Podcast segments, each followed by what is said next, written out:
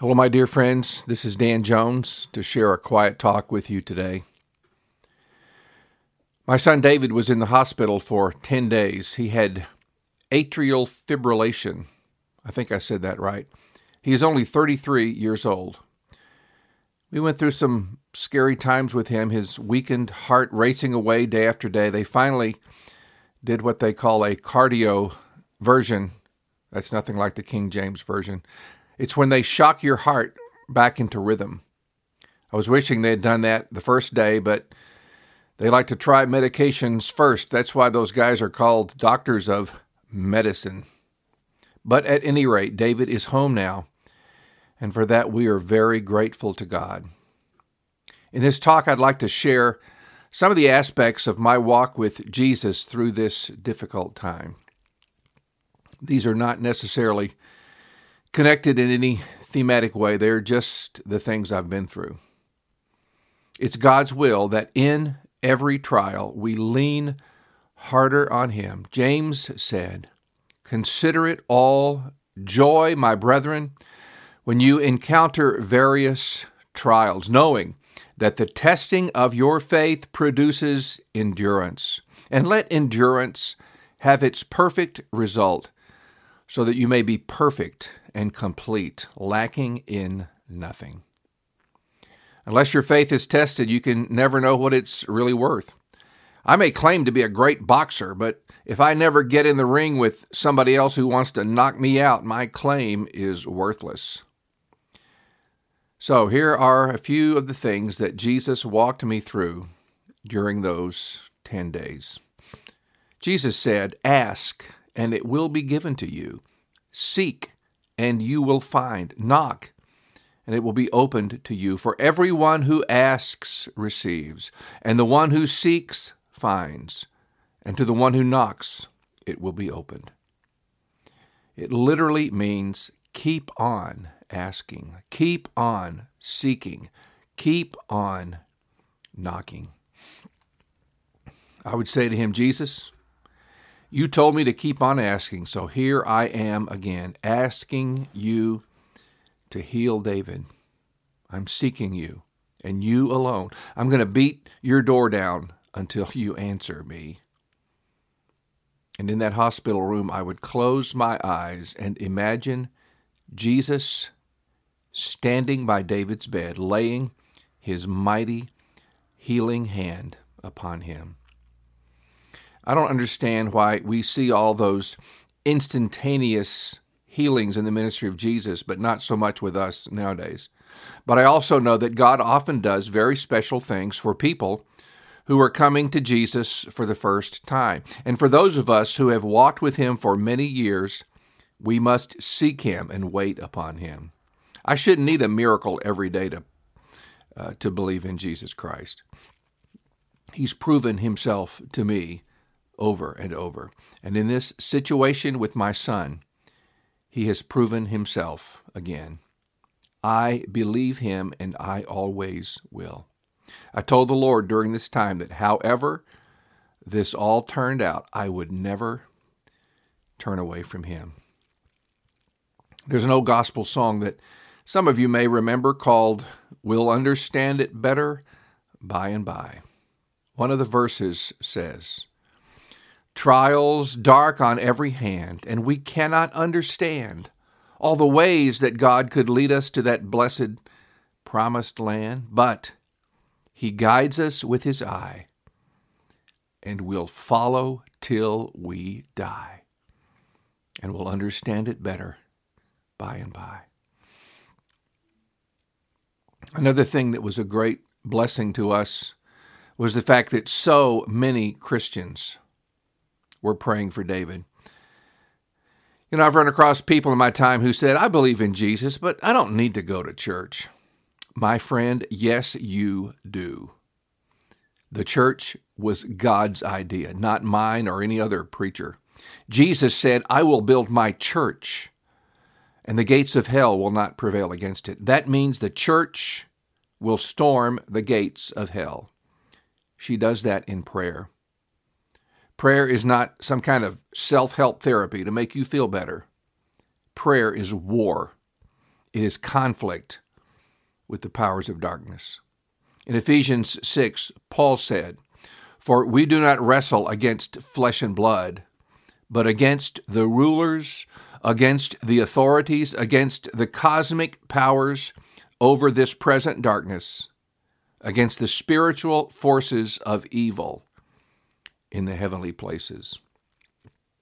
He then lists the different pieces of our spiritual armor, ending with the exhortation that we should pray at all times in the Spirit with all prayer and supplication.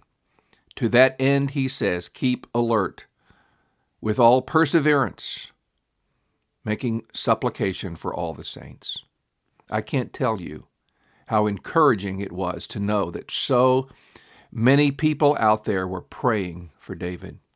Prayer changes things. Thank you all who lifted him up to the Lord.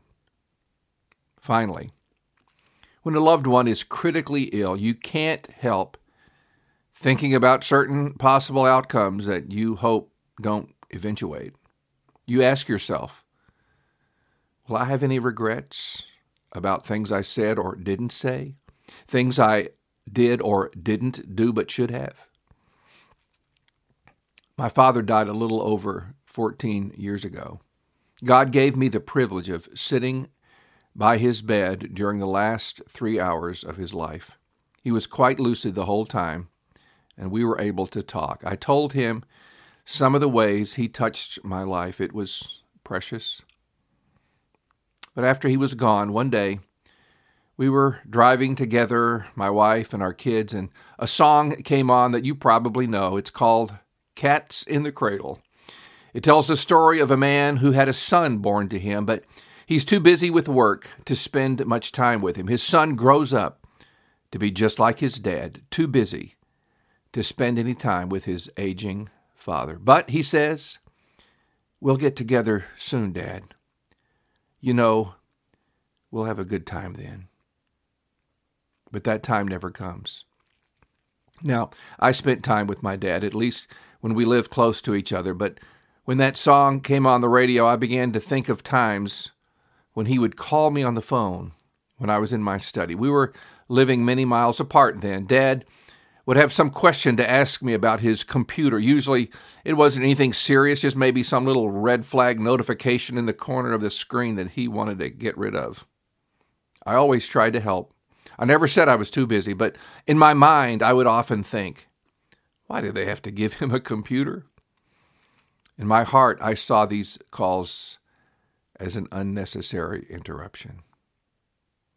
But as Harry Chapin sang his hit song in my car that day, tears started to come down. I would give anything on earth if I could get a phone call from my dad, if I could hear his voice. I wouldn't care what he wanted to talk about. But he's gone. I don't know who's hearing this today, but just let me say that those people in your life who are close to you or should be will not always be there. You yourself will not always be here. I'm so grateful to God that I don't have anybody in my family from whom I have become estranged. If you do, I would strongly urge you to do everything in your power to mend that relationship. If you have to humble yourself, do it. Forget trying to change them. Change yourself instead. Think of what God did to repair the broken relationship with the human beings He had created. He didn't stay up in heaven with his arms folded and his back turned, saying to himself, When they come to me on their knees, I'll think about forgiving them. No. He came to us. He's the one who reached out the offended party. In the person of his Son, God became one of us. He entered into the mess we had made. And then, finally, he submitted to the most unjust treatment anybody in history has ever suffered. He didn't complain and he didn't make threats. He just died. And it was that death to himself that brought us back to God. 2 Corinthians 5:19 says, God was in Christ reconciling the world to himself, not counting their trespasses against them, and has committed to us the message of reconciliation. I pray that if you have a loved one with whom you need to be reconciled, that by this wonderful grace that has been poured out in Christ, that reconciliation will take place. Heavenly Father, thank you that you loved us so much, that you reached across that void of our sin. You became one of us, and you took our sin upon yourself, and you reconciled us to God. Thank you, Jesus. I pray that if there's someone listening to my talk today that needs to be reconciled to somebody in their life, that they will go and humble themselves and make that reconciliation with the grace and the power of Jesus Christ. In his precious name I pray. Amen. Thank you so much, those of you who prayed for David, and continue to pray for him. His heart is very weak. It will need a long time to heal. So pray that that takes place and that he'll be stronger than ever. He can go on living for God and being a blessing to all of us. As always, you may reach me by email at father.danjones at outlook.com. God bless you.